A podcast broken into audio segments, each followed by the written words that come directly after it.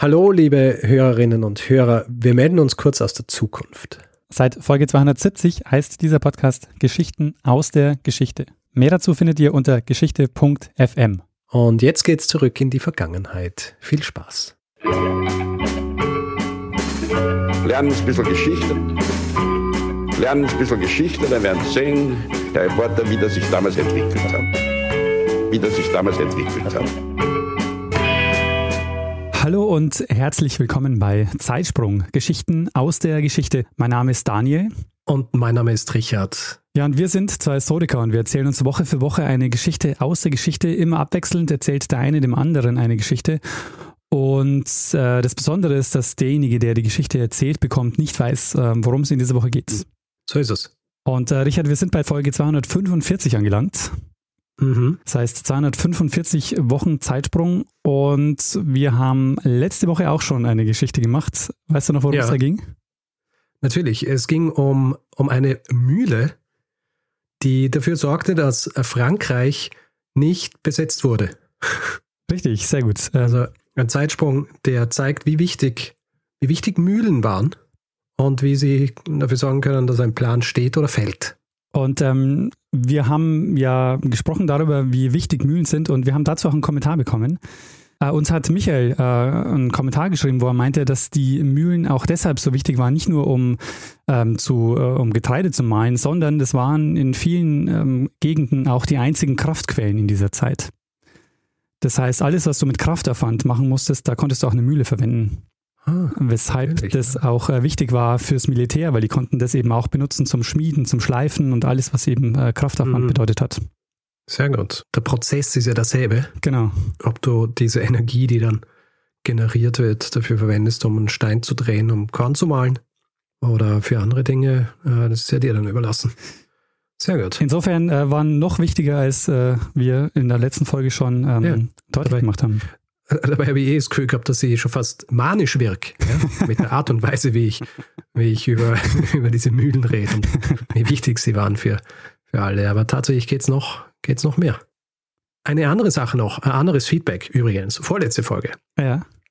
die Whisky-Folge. Ich, ich habe da so viel Feedback gekriegt, dass ich verpasst habe, auch äh, manche Sachen zu, äh, zu nennen. Und Tana hat ganz zu Recht sich beschwert. Ja? Und hat gemeint, sie hat sich die Folge angehört und war dann bestürzt, dass ihr, dass ihr Feedback nicht erwähnt worden ist. Natürlich nicht bestürzt, so hat sie es nicht gesagt. Äh, dramatisch war es nicht, aber sie hat tatsächlich ein sehr interessantes Feedback gegeben und zwar zu der Frage, was eigentlich irischen Whisky ausmacht, also ab wann man sagen kann, dass es irischer Whisky ist. Und es gibt ja zum Beispiel in Schottland diese Regel, muss mindestens drei Jahre in Fässern gewesen sein. Die Regeln für irischen Whisky sind ganz ähnlich, also auch dreimal äh, destilliert für die Smoothness und er muss aus Irland kommen natürlich, also in Irland produziert worden sein. Und er muss mindestens drei Jahre und einen Tag im Fass gewesen sein. Also ein Tag länger als in Schottland. dieser, dieser eine Tag ist tatsächlich, um sich äh, zu unterscheiden von den Schotten. Sehr gut. Also falls sich das jemand auch noch gefragt hat, weil diese Frage habe ich ja nicht sehr zufriedenstellend während der eigentlichen Folge beantworten können. Mhm. Sehr schön. Ja, ähm, ansonsten habe ich, äh, fällt mir gerade kein Feedback ein. Äh, ich habe auch nichts notiert. Sehr gut, Richard. rein theoretisch äh, könntest du jetzt die elegante Überleitung zur eigentlichen Folge machen. Ja, das ist gut, wenn man die Überleitung auch noch anmoderiert, dann äh, kommt es richtig äh, smooth rüber. Ja, so sind wir. Routiniert, ja, nach 245 Folgen. Kann uns niemand was vormachen. genau. Ja, Richard, äh, letzte Woche sind wir nach Frankreich, so in der Zeit Anfang, frühe Neuzeit, Ende, ausgehendes Mittelalter. Wohin äh, geht's diese Woche und in welche Zeit? Wir, wir machen von dort einen sehr weiten Sprung nach vorne, ja, so dass wir jetzt sehr nah an unserer Zeit sind. Aber bevor ich dir genau sage, äh, in, in welches Jahr wir springen, eine Frage an dich, Daniel. Mhm.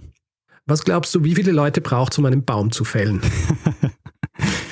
Also ähm, theoretisch könnte einer reichen. Das kann ja einer reichen. Weißt du schon, auf was ich raus will? Nee? Okay, sehr gut. Die Sache ist die, äh, natürlich reicht vielleicht eine Person aus, um einen Baum zu fällen.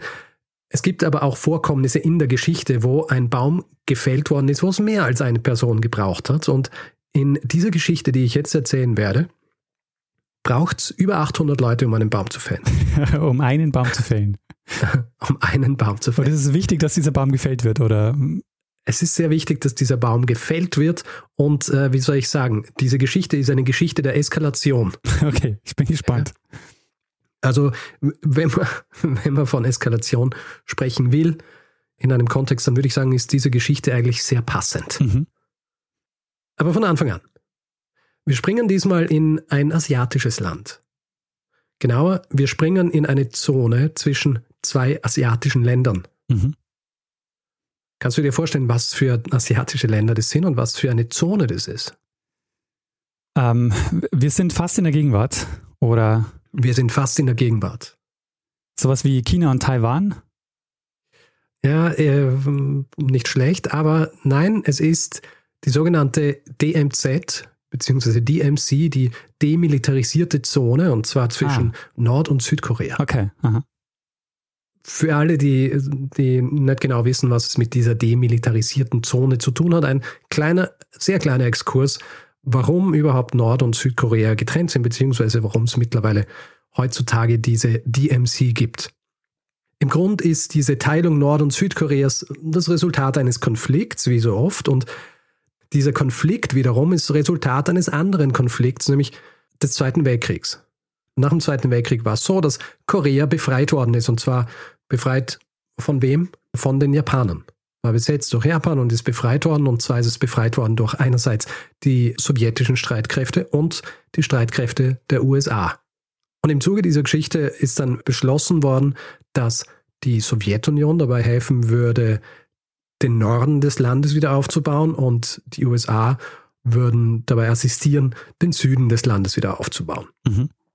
Das Resultat war, dass es also zwei unterschiedliche Koreas gegeben hat, die getrennt waren am 38. Breitengrad. Und im Norden hast du ein kommunistisches Regime gehabt und im Süden hast du ein Regime gehabt, das im Grunde eine Diktatur war, aber unterstützt durch die Amerikaner, die sich dann schließlich äh, entwickelt hat zu einer äh, klassisch westlich orientierten Demokratie. Im Jahr 1950 fallen nordkoreanische Streitkräfte in Südkorea ein, unterstützt wieder von der Sowjetunion und die UNO beschließt daraufhin selber Streitkräfte nach Südkorea zu schicken. Und der Großteil dieser Streitkräfte sind amerikanische Soldaten. Insgesamt 320.000. Oh. Ja. Das ist der Beginn des Koreakriegs. Mhm. Und dieser Koreakrieg dauert drei Jahre, bis er schließlich im Jahr äh, 1953, im Juli 1953 beendet wird. Und zwar anhand eines Waffenstillstands. Beziehungsweise, um ganz penibel zu sein, hier eigentlich wurde er nicht beendet, sondern es äh, gibt einfach einen Waffenstillstand, der bis heute anhält. Mhm. Und im Zuge dieses Waffenstillstandes wurde beschlossen, eine Pufferzone einzurichten zwischen Nord- und Südkorea und diese Pufferzone ist die demilitarisierte Zone, die auch als DMZ oder DMC bekannt ist. Mhm. Wie schaut jetzt also diese, diese Zone aus? Diese Zone verläuft von West-Südwest nach Ost-Nordost über die gesamte koreanische Halbinsel. 248 Kilometer lang und circa 4 Kilometer breit und genau in der Mitte verläuft die sogenannte MDL, also die militärische Demarkationslinie. Mhm. Also das ist im Grund wirklich die tatsächliche Grenze zwischen den beiden Ländern. Ist im, im Grund so ein Betonstreifen, wenn man so will. Verwaltet wird diese Zone von der MAC, der Military Armistice Commission, also der Waffenstillstandskommission. Und in dieser Kommission sitzen Vertreter beider Länder, also Nord- und Südkorea. Und es gibt bestimmte Regeln, was diese DMC angeht. Also es ist zum Beispiel nicht erlaubt, diese Zone zu betreten ohne das Einverständnis der Kommission. Ja? Und tatsächlich ist es dann so, dass auch wirklich in dieser Zone die nordkoreanischen und die südkoreanischen Soldaten sich gegenüberstehen. Mhm. Also du kennst sicher diese Bilder, äh, die sind ja, wie soll ich sagen, recht iconic. Mhm. Und es ist auch immer so, dass jedes Land schickt im Grunde seine, seine, seine größten Soldaten. Ja? Weil Sinn und Zweck dieser Geschichte ist natürlich auch, den jeweiligen anderen äh, einzuschüchtern. Die stehen in, in einer, wie soll ich sagen, einer aggressiven Haltung, also Beine breit und starren sich gegenseitig an. Und im Grunde ist diese demilitarisierte Zone auch ähm, so ein bisschen dieser Bereich, wo man gegenseitig Stärke beweisen kann. Mhm. Das Ganze natürlich tief in diesem Propagandagedanken. Ja, also viel, was dort passiert, ist dazu da, um auch Eindruck im jeweils anderen Land zu machen. Zum Beispiel, es gibt äh, ein nordkoreanisches Dorf, das direkt hinter dieser DMC, äh, DMC ist, also hinter dieser demilitarisierten Zone. Das heißt Kichondon und dieses Dorf ist laut Nordkorea oder war laut Nordkorea lange Zeit eines, wo auch tatsächlich Menschen gelebt haben, die die Felder im Umland bestellt haben. Auf den ersten Blick sieht es auch so aus, also es gibt viele Häuser, alles sehr sauber, die ähm, angeblich bewohnt sind. Aber wenn man genauer hinsieht, dann sieht man, dass in diesen Häusern zum Beispiel kein Glas in den Fenstern ist. Und dass äh, die Häuser, wenn sie bewohnt sind, in erster Linie von Soldaten bewohnt werden. Also eigentlich ist es so eine Art Potemkinsches Dorf. Mhm. Das sich auch dadurch auszeichnet, dass lange Zeit täglich Propaganda übertragen worden ist in, in riesigen Lautsprechern, ja, die dann über, über, über die DMC geschallt haben. Mhm. Außerdem gibt es eine riesige nordkoreanische Flagge, die auf einem riesigen Turm steht, beziehungsweise einem äh, Flaggenturm, wenn man so will, mhm. den sie gebaut haben als Reaktion auf was ganz ähnliches, was auf der südkoreanischen Seite steht. Mhm. Ja, also ein bisschen sinnbildlich dafür, wie dieser Konflikt in, in dieser DMC ausgetragen wird. Ja? Viel mit einfach zeigen, dass man, dass man die, die dominante Kraft ist hier in dieser Gegend. Und diese DMC ist aber auch nicht ganz ungefährlich. Also Nordkorea von Anfang an ist sehr aggressiv, hält sich, hält sich nicht äh, immer an die Abmachungen und entführt teilweise auch zum Beispiel äh, südkoreanische Soldaten, tötet südkoreanische Soldaten, entführt zum Beispiel auch japanische Wissenschaftler. Diese Spannung, die dort herrscht, ist, ähm, ist zu Recht auch dort. Es passiert 99 Prozent der Zeit nichts, aber dieses eine Prozent äh, bedeutet, dass ähm, Konflikte passieren, die im schlimmsten Fall natürlich auch zu einem tatsächlichen Krieg führen können. Mhm. Deswegen muss man hier sehr, sehr vorsichtig agieren. Und das passiert aber leider nicht immer. Mhm. Und diese Geschichte, die ich jetzt erzählen werde, ist ein solcher Vorfall, wo es nicht passiert. Mhm. Es ist das Jahr 1976 und die Geschichte findet statt an einem bestimmten Ort in dieser DMC, der sogenannten Bridge of No Return. Und diese Bridge of No Return ist in der Joint Security Area, einem neutralen Bereich innerhalb dieser DMC. Mhm. Grundsätzlich ist es so, diese Bridge of No Return ist ein wichtiger Punkt zwischen Nord- und Südkorea und ist deswegen auch so wichtig, weil das einer der Orte ist, wo, äh, wenn Nordkorea Leute entführt hat, dann ist es auf dieser, auf dieser Brücke passiert. Ja? Also es ist eine Brücke, wo es wichtig ist, dass Südkorea vor allem auch einen genauen Blick drauf hat und sieht, was dort passiert. Und das ist im Jahr 1976, im August 1976 gerade nicht der Fall. Und zwar, weil an dieser Bridge of No Return ein Baum steht, eine Pappel. Und diese Pappel ist so groß worden, dass sie den Blick verdeckt zwischen zwei Kontrollpunkten der Südkoreaner. Mhm. Um genau zu sein, Kontrollpunkt 03 und Kontrollpunkt 05. Mhm. Und die äh, Südkoreaner und Amerikaner beschließen jetzt, dieser Sache entgegenzuwirken und diesen Baum zu beschneiden. Und deshalb am 18. August 1976 macht sich ein Kontingent aus äh, südkoreanischen und amerikanischen Soldaten, darunter auch südkoreanische und amerikanische Offiziere, daran, diesen Baum zu beschneiden. Aufgrund einer Regelung, die besagt, dass nur eine bestimmte Anzahl an Soldaten in diesem Bereich Waffen tragen dürfen, sind zwei dieser Offiziere, die äh, dort mitgehen, nicht bewaffnet. Einer davon ist Boniface auf der auf der US-Seite und Kim auf der südkoreanischen Seite. Aber dafür haben sie eine Oder, Axt dabei. ja, ja, sie haben, sie haben mehrere Äxte dabei. Okay. Ähm, wird, auch, wird auch wichtig. Sie fahren also auf diese Brücke und sie beginnen diese, diese Pappel zu beschneiden. Und nach ungefähr 15 Minuten Beschneidung dieses Baums treffen Vertreter der Nordkoreaner ein, also nordkoreanische Soldaten, die sich das Ganze zuerst von der, von der Ferne angesehen haben. Dann kommen sie aber unter der Führung des Pak Chul, eines Offiziers, an und sagen, sie sollen aufhören, diesen Baum zu beschneiden, weil dieser Baum von Kim Il-sung selbst gepflanzt worden ist. Also ihrem, ihrem äh, Diktator und Führer. Mhm. Dieser, dieser Park Chul übrigens wird von den, von den Südkoreanern und den Amerikanern auch als Lieutenant Bulldog bezeichnet, weil er einer ist, der eigentlich recht gern provoziert. Mhm. Ja. Das heißt, sie sind jetzt ein bisschen gewöhnt, dass er, dass er provoziert und lassen sich nicht wirklich aus der Ruhe bringen. Deswegen Boniface, der, der, der leitende Offizier, befiehlt seinen Männern einfach weiterzumachen. Schneiden also weiter an diesem Baum. Die Spannung steigt hier natürlich, ja. Und äh, vor allem, wenn man bedenkt, dass das eigentlich so eine Gegend ist, wo ähm, wo eine falsche Bewegung, äh, wo auch eine falsche Truppen, Truppenbewegung, aber auch eine falsche Bewegung von einer Person eigentlich schon zu einer Eskalation führen könnte, die, die weitreichende Folgen hat. Sie machen aber trotzdem weiter und dieser Offizier Pak schickt also einen Boten in die Kaserne in Nordkorea, auf der, also auf der nordkoreanischen Seite. Und kurz darauf stürmen dann 20 nordkoreanische Soldaten aus dieser Kaserne und sind bewaffnet mit Knüppeln und mit Brecheisen. Ja, stürmen auf diese Bridge of No Return und die Amerikaner lassen sich ja trotzdem noch nicht beeindrucken davon, schneiden weiter an diesem Baum, äh, trotz der ähm, recht aggressiven Art und Weise, wie Pack ihnen jetzt zu verstehen gibt, dass sie aufhören sollen, diesen Baum zu beschneiden. Und in dem Moment, in dem sich Boniface, der Kommandant der Amerikaner, umdreht und äh, Pack seinen Rücken zudreht, befiehlt Pack seinen Soldaten, sie anzugreifen. Wortwörtlich soll er gesagt haben, sie sollen diese Bastarde töten. Und daraufhin bricht die Hölle los. Ja.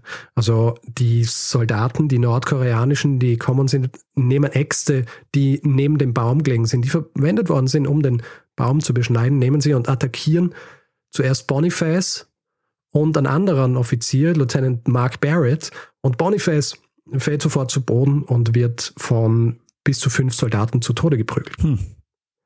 Und Mark Barrett springt über Absperrung äh, und landet in so einem Graben und, und, und versteckt sich dort.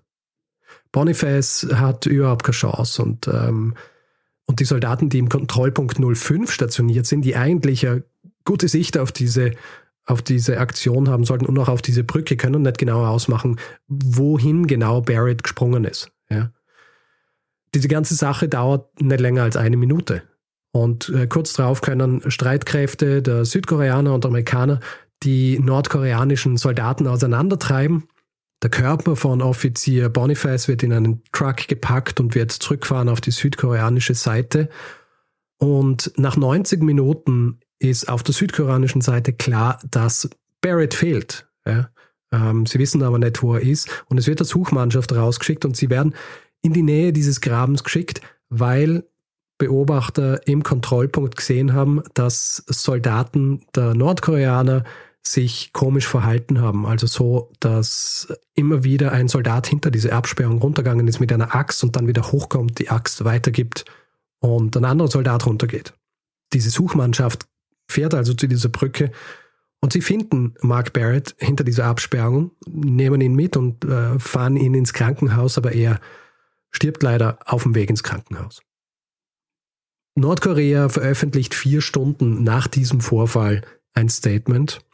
Und zwar ein Statement, in dem sie im Grund die Südkoreaner und die Amerikaner bezichtigen, dass sie sie angegriffen haben nach dieser Warnung, dass sie aufhören sollen, diesen Baum zu beschneiden. Und Nordkorea bzw. die nordkoreanischen Soldaten hätten im Grund gar keine andere Möglichkeit gehabt, als in Notwehr zu handeln und sich zu wehren. Der südkoreanische Präsident zu jener Zeit, Park Chung-hee, weigert sich militärisch auf diese Aktion zu antworten. Mhm. Also beschließen die Amerikaner, auf diese Reaktion bzw. auf diese Aktion zu antworten, weil abgesehen davon, dass zwei ihrer Soldaten gestorben sind, ist es auch so, dass sie natürlich handeln müssen, um zu zeigen, dass sie nicht schwach sind, weil wir sind hier ja in einer Gegend, wo es wichtig ist, dass man einfach ständig Stärke zeigt. Es wird zwei Tage lang an einer Aktion gefeilt, und zwar nicht nur irgendwo, sondern direkt im Weißen Haus wird diese Aktion geplant. Präsident damals übrigens, Gerald Ford. Es wird diese Aktion geplant, unter anderem auch mit Hilfe des CIA, die natürlich auch Einsicht in Dinge gehabt haben, die den Soldaten dort eigentlich verborgen waren, mhm. die ihnen zum Beispiel auch sagen, dass nach den Informationen, die Sie haben, diese ganze Reaktion von Nordkorea auf diese Beschneidung dieses Baumes eigentlich eine geplante Provokation war. Und sie beschließen also auf diese Aktion zu antworten und zwar mit der Operation Paul Bunyan. Und ähm, wie, wie gut kennst du dich aus mit nordamerikanischer Folklore? Ähm, anscheinend nicht gut genug. Also das äh, sagt mir auf jeden Fall nichts. Ja, Paul Bunyan ist so ein, so ein mythologischer Holzfäller. Ah. Ein riesiger Holzfäller, so ein, ein Riese, Ja.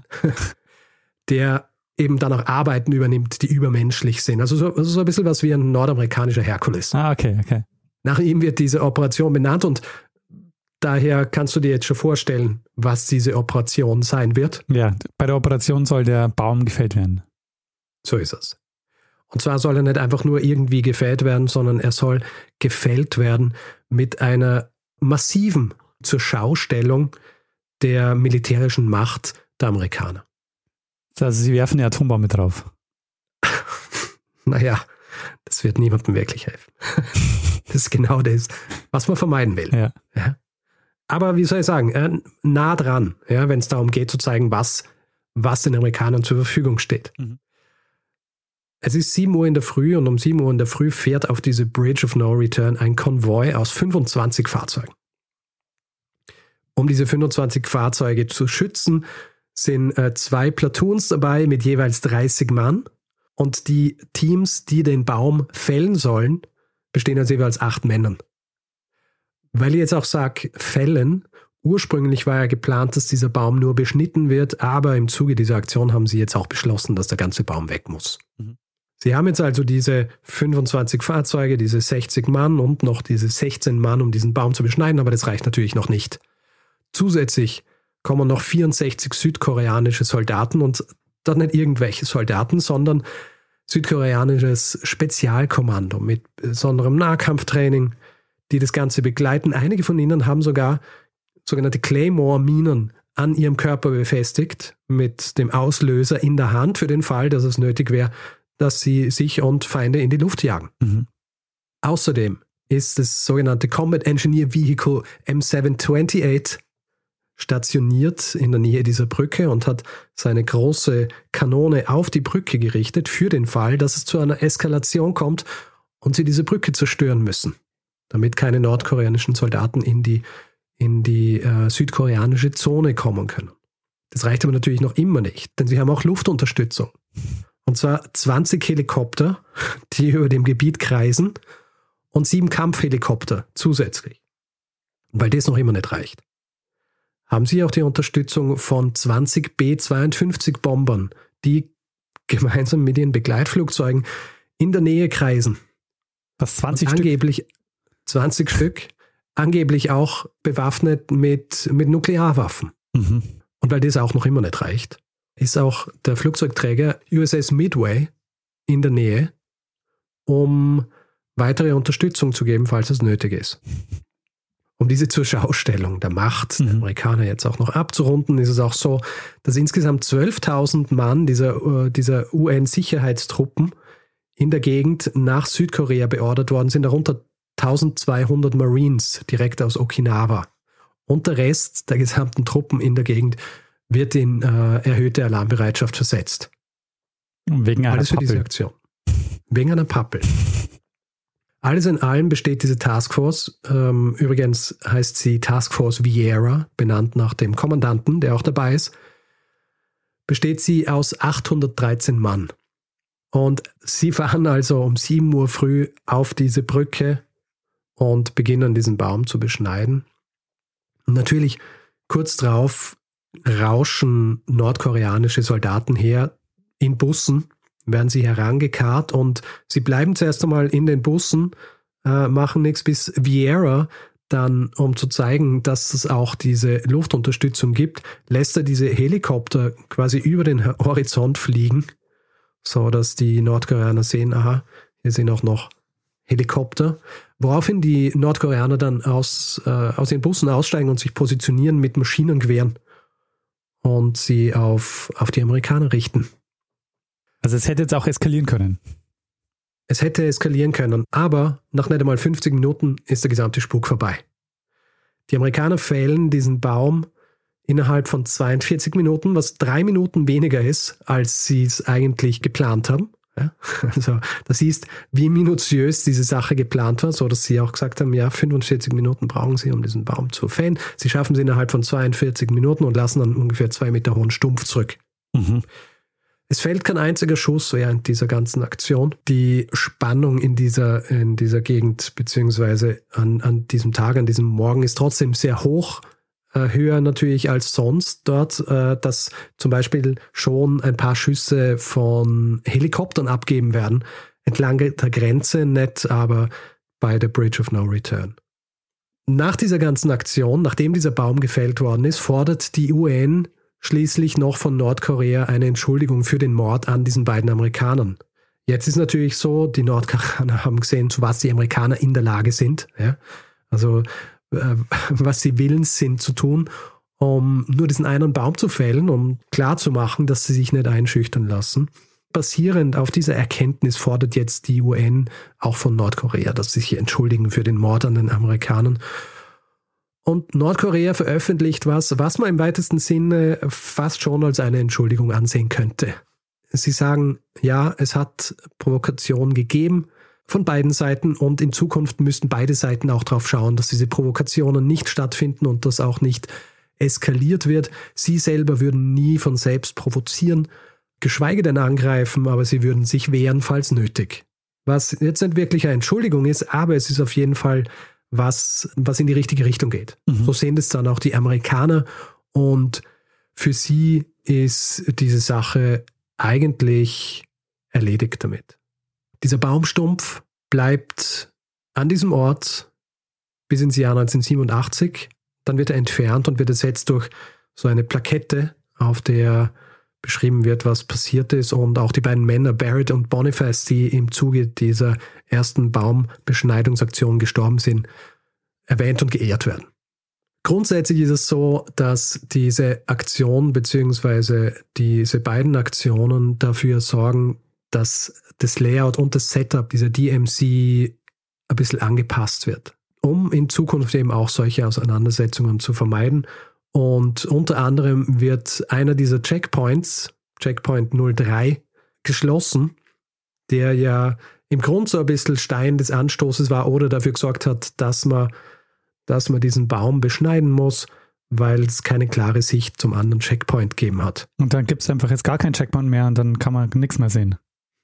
Es gibt andere Checkpoints. Okay. Ja. Also Sie haben keinen neuen Checkpoint aufgemacht, deswegen. Wo man, wo man einen besseren Überblick hat. Okay. Und angeblich ist es auch so, dass ein, ein Axtgriff, der um, einer der Äxte, die verwendet worden sind bei dieser Auseinandersetzung, in Nordkorea im Friedensmuseum ausgestellt ist. Aber kann man natürlich nicht sagen, ob es wirklich eine Axt von diesem Vorfall ist. Mhm. Tja, und das, Daniel, war meine kurze Geschichte einer Aktion, die so eskalierte, dass man meinen wird, dass es dafür sorgen könnte, dass der dritte Weltkrieg ausbricht. Aber es ist glücklicherweise nicht passiert. Aber ist ein, wie soll ich sagen, ein, ein Sinnbild dafür, wie schnell die Dinge in der DMC zwischen Nord- und Südkorea eskalieren könnten, mhm. wenn man nicht aufpasst. Hm. Ja, hättest du ähm, das Gefühl, dass diese ähm, massive Militärpräsenz, mit denen dann die USA diesen Baum schließlich fällen, eher ähm, am Ende quasi deeskalieren war, aber eigentlich oder, oder eigentlich noch äh, mehr zu, zur Eskalation hätte beitragen können. Hm. Nein, ich glaube, es ist auf, auf jeden Fall äh, eine, also Deeskalation kann man nicht sagen, aber es ist im Grunde die richtige Aktion gewesen, um den Nordkoreanern zu zeigen, dass sie sowas nicht ungestraft machen können. Mhm. Was ja wichtig ist auch in dieser Gegend, weil wenn sie merken, dass sie es machen können, dann machen sie es. Ja, also zum Beispiel, was Entführungen von südkoreanischem Personal angeht, zum Beispiel. Also diese zur Schaustellung der Macht und äh, ich meine, diese zur Schaustellung der militärischen Macht, die völlig unangemessen oder, oder äh, unproportional zu dem ist, äh, was man eigentlich erreichen will. Damit kennen wir ja auch aus einer vorigen Folge, wo das ein bisschen weniger gut ausgegangen ist. Es gibt ja sogar ein eigenes Wort dafür. Nämlich Cybernism. Ah, ja, richtig. Hast du die Folgennummer also, zufällig? Zabern? Puh, das könnt ihr jetzt zurückrechnen, weil es war nicht so lang her. Na, warte ich mal. Ich mir nicht aufgeschrieben. Warte mal, ich schaue schnell nach. Ja, richtig. Äh, das war Zabern und zwar ähm, ist es die Folge 239, äh, die Zabern-Affäre. Genau.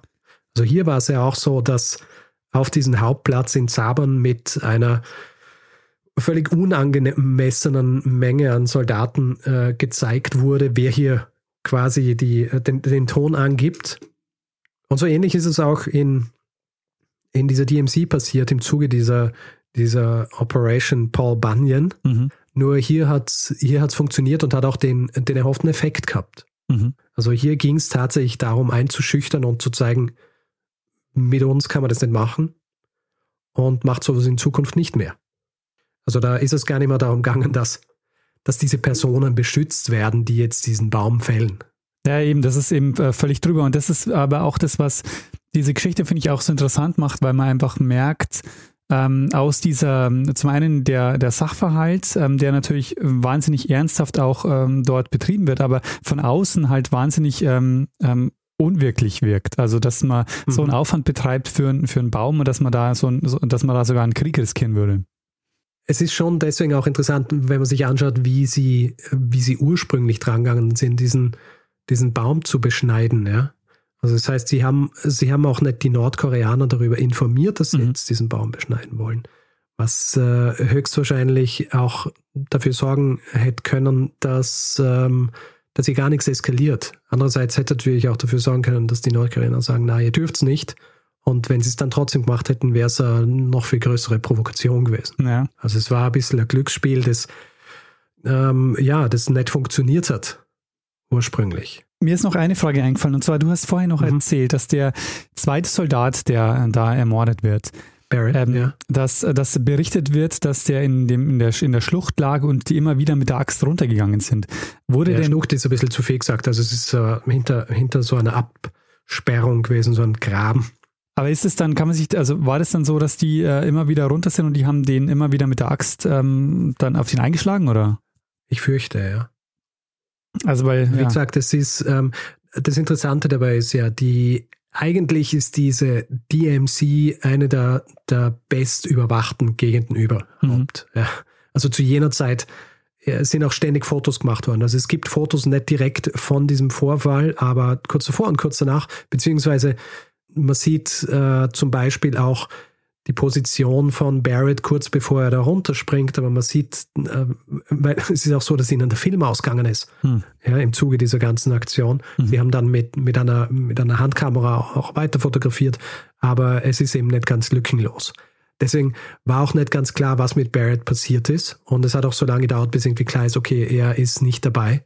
Er wird vermisst und in der Zwischenzeit haben eben die Leute aus diesem Kontrollpunkt 05 gesehen, dass hier komische Sachen passieren, dass diese Nordkorea, nordkoreanischen Soldaten da rumstehen und mit der Axt immer wieder runtergehen und dann wieder raufkommen. Und dann äh, war eben relativ klar, okay, er ist wahrscheinlich da hinten. Und deswegen haben sie dann, als sie diesen Suchtrupp rausgeschickt haben, auch gewusst, wo sie, wo sie suchen müssen. Hm.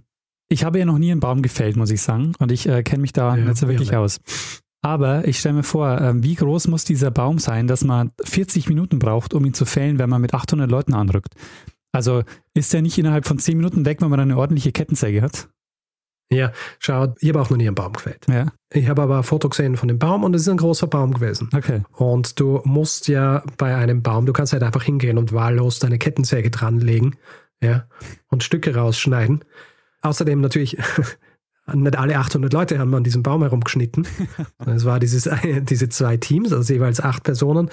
Und wenn du so einen Baum fällst, dann musst du schauen, dass er richtig fällt. Mhm. Du kannst ihn ja zum Beispiel dann nicht auf die Brücke fallen lassen äh, mit dem Stamm, weil du dann riskierst, dass die Brücke beschädigt wird. Du kannst ihn nicht auf die Leute fallen lassen, die rundherum stehen. Das heißt, du musst gewisse Sicherheitsvorkehrungen treffen. Du musst den Baum äh, in eine gewisse in, einer gewissen, in einem gewissen Winkel schneiden, dass er in die richtige Richtung fällt. Ich weiß, weiß nicht genau, wie sie es dort gemacht haben, aber oft ist es so, dass du zum Beispiel einen Keil rausschneidest und dann sorgst du dafür, dass das Eigengewicht des Baums im Grund dafür sorgt, dass er fällt, etc. Also es ist, äh, es ist keine unkomplexe Geschichte, deswegen finde ich 42 Minuten, um, um so einen Baum zu fällen, nicht wahnsinnig viel. Na, verstehe. Ich meine, die Alternative ja, wäre ja gewesen, einfach aus der Ferne irgendwas Brennendes draufzuschießen und dann wieder abgebrannt. Aber es wäre halt ja. wesentlich unspektakulärer gewesen. Ja, es wäre aber wahrscheinlich auch äh, mehr Eskalation gewesen. Also, ja. wenn du da was runterschießt, um einen Baum brennen zu lassen, dann kann das als Angriff gewertet werden, würde ich jetzt mal sagen. Und sowas wollten sie ja eigentlich vermeiden. Verstehe. Bevor wir Übrigens, ja? Ähm, es ist ein Hinweis. Und zwar? Es ist ein Hinweis gewesen und zwar von René. René aus Kiel hat mir geschrieben. Ich bin mir nicht ganz sicher. Ich glaube, es ist im Laufe der Zeit auch irgendwann schon nochmal an mich herangetragen worden und ich habe es notiert, aber äh, nicht mehr wiedergefunden, weil mhm. ähm, ja, ich äh, bin da anscheinend nicht wahnsinnig gut ähm, Dinge wiederfinden. Aber ja, zumindest äh, René aus Kiel kann ich nennen, der hat, der hat mir das als Hinweis geschickt. Sehr gut. Ähm, ich habe äh, gerade versucht, oder ich habe noch gerade äh, mir ein Bild anschauen wollen von, den, von dem Baum. Mhm. Äh, und da habe ich gerade so eine Info aufgeschnappt, die vielleicht auch noch interessant wäre, nämlich der ähm, momentane Präsident äh, Südkoreas ähm, war, war Teil der Soldaten der Operation Paul, ähm, der Paul Operation, Bunyan. Äh, Paul Bunyan, ja. Mhm. Sehr gut. Danke. Aber, bitte für diesen Hinweis. Cool. Hm. Ja, weil auf dieser Seite gibt es kein Bild von der, nur den, nur den Stumpf. Der bringt mir nichts. No. egal. Ich werde mal schauen, ob ich an, äh, einen äh, gemeinfreien, eine gemeinfreie Fotografie finde. Ich habe es irgendwo gesehen, aber ähm, fragen wir nicht wo. Ja, Richard, ähm, äh, spannende Geschichte. Ähm, es, also ich finde sie ähm, sehr interessant, weil sie auch einfach so die Absurdität von so ähm, kriegerischen Auseinandersetzungen noch zeigt. Mhm. Die ähm, auch und auch diese Verhältnis, also völlig, völlig freidrehende äh, Verhältnismäßigkeit von solchen Dingen. Es ist auch interessant, ähm, die es wird klassifiziert auch als, als kriegerische Auseinandersetzung. Mhm zumindest auf Wikipedia wird es als das klassifiziert und du kennst ja auf Wikipedia diese Infoboxen. Ja. Äh, bei Schlachten zum Beispiel, du, oder eben generell bei kriegerischen Auseinandersetzungen, wo du die beiden Seiten siehst und dann siehst du, wie groß die Streitkraft der einen und der anderen waren und wie mhm. viele Leute gestorben sind, äh, beziehungsweise eben Casualties äh, bei solchen Auseinandersetzungen. Und bei dieser Auseinandersetzung steht eben auf der Seite der Amerikaner und Südkoreaner diese zwei Männer, gestorben sind, Boniface und Barrett. Und bei den Nordkoreanern steht ähm, a Poplar Tree. das ist ja fast schon also, zynisch. Ein bisschen, vor allem, wenn man überlegt, dass eigentlich dieser Baum in einer neutralen Gegend war ja. und eigentlich gar nicht zu Nordkorea gehört hat. Aber streng genommen, wenn man jetzt sagt, dieser Baum ist tatsächlich vom, äh, vom Diktator gepflanzt worden, dann ist es mehr oder weniger sein Baum. Und wenn er gefällt wird, dann hat Nordkorea ihn verloren. Oh Mann. Aber das ist äh, Interpretationssache, würde ich sagen. Ah, interessant. Ja. Na gut. Dann würde ich sagen, ähm, machen wir einen Feedback-Hinweis-Blog. Machen wir das, ja. Gut. Also wer Feedback geben will zu dieser Folge oder zu anderen, kann es entweder per E-Mail machen, feedback.zeitsprung.fm oder auf unserer Website zeitsprung.fm. Auf Twitter sind wir auch unter Zeitsprung FM. Persönlich sind wir auch dort. Ich, Ed Stormgrass, Daniel Ed Messner. Mir sollten eigentlich nur Leute folgen, die sich gerne Essensfotos anschauen. Ansonsten gibt es nicht wahnsinnig viel. Ähm, nur zur Warnung. Ja. Ich will nicht wissen, wie viele Leute schon wegen mir das Wort Snack auf Twitter einfach gemutet haben. weil sie es nicht mehr sehen können. Aber ja, das, äh, das ist das Risiko, wenn man das mal eingeht, wenn man mir folgt. Auf Facebook sind wir auch, ähm, da ist facebook.com slash zeitsprung.fm und auf, auf Spotify sind wir natürlich auch zu finden, also kann man uns auch hören und wer will, kann uns dort auch folgen, was großartig ist, weil dann sehen wir, wie viele Leute uns regelmäßig hören. Und wer uns reviewen will, Sterne vergeben etc., kann es zum Beispiel auf Apple Podcasts machen oder auf panoptikum.io, wenn man Apple nicht verwenden will oder generell einfach überall, wo man Podcasts bewerten kann. Wir freuen uns immer, weil sorgt natürlich auch für, für eine gewisse Sichtbarkeit. Also natürlich freuen wir uns am meisten, wenn es gute Bewertungen sind. Wenn es wenn es schlechte Bewertungen sind, dann am besten auf einer Plattform, die niemand verwendet. Ähm, ja, es gibt außerdem die Möglichkeit, uns finanziell zu unterstützen. Also, dass wir das Programm hier so regelmäßig fahren können, dass wir jede Woche eine Geschichte machen können, hat auch damit zu tun, dass wir von euch finanziell unterstützt werden. Und wir haben alle Hinweise, die ihr braucht, um uns ein bisschen was zukommen zu lassen, auf der Webseite zusammengefasst. Und ihr findet diesen Link auch in den Show Notes, also in äh, den Links unter jeder Episode.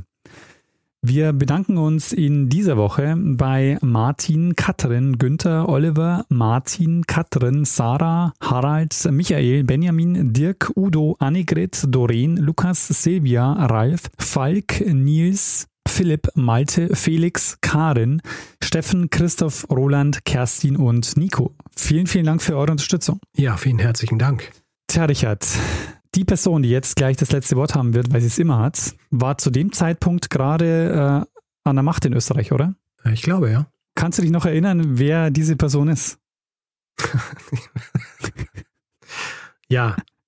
Ich habe seit dem letzten Mal keinen Hirnschaden davon getragen. Ja.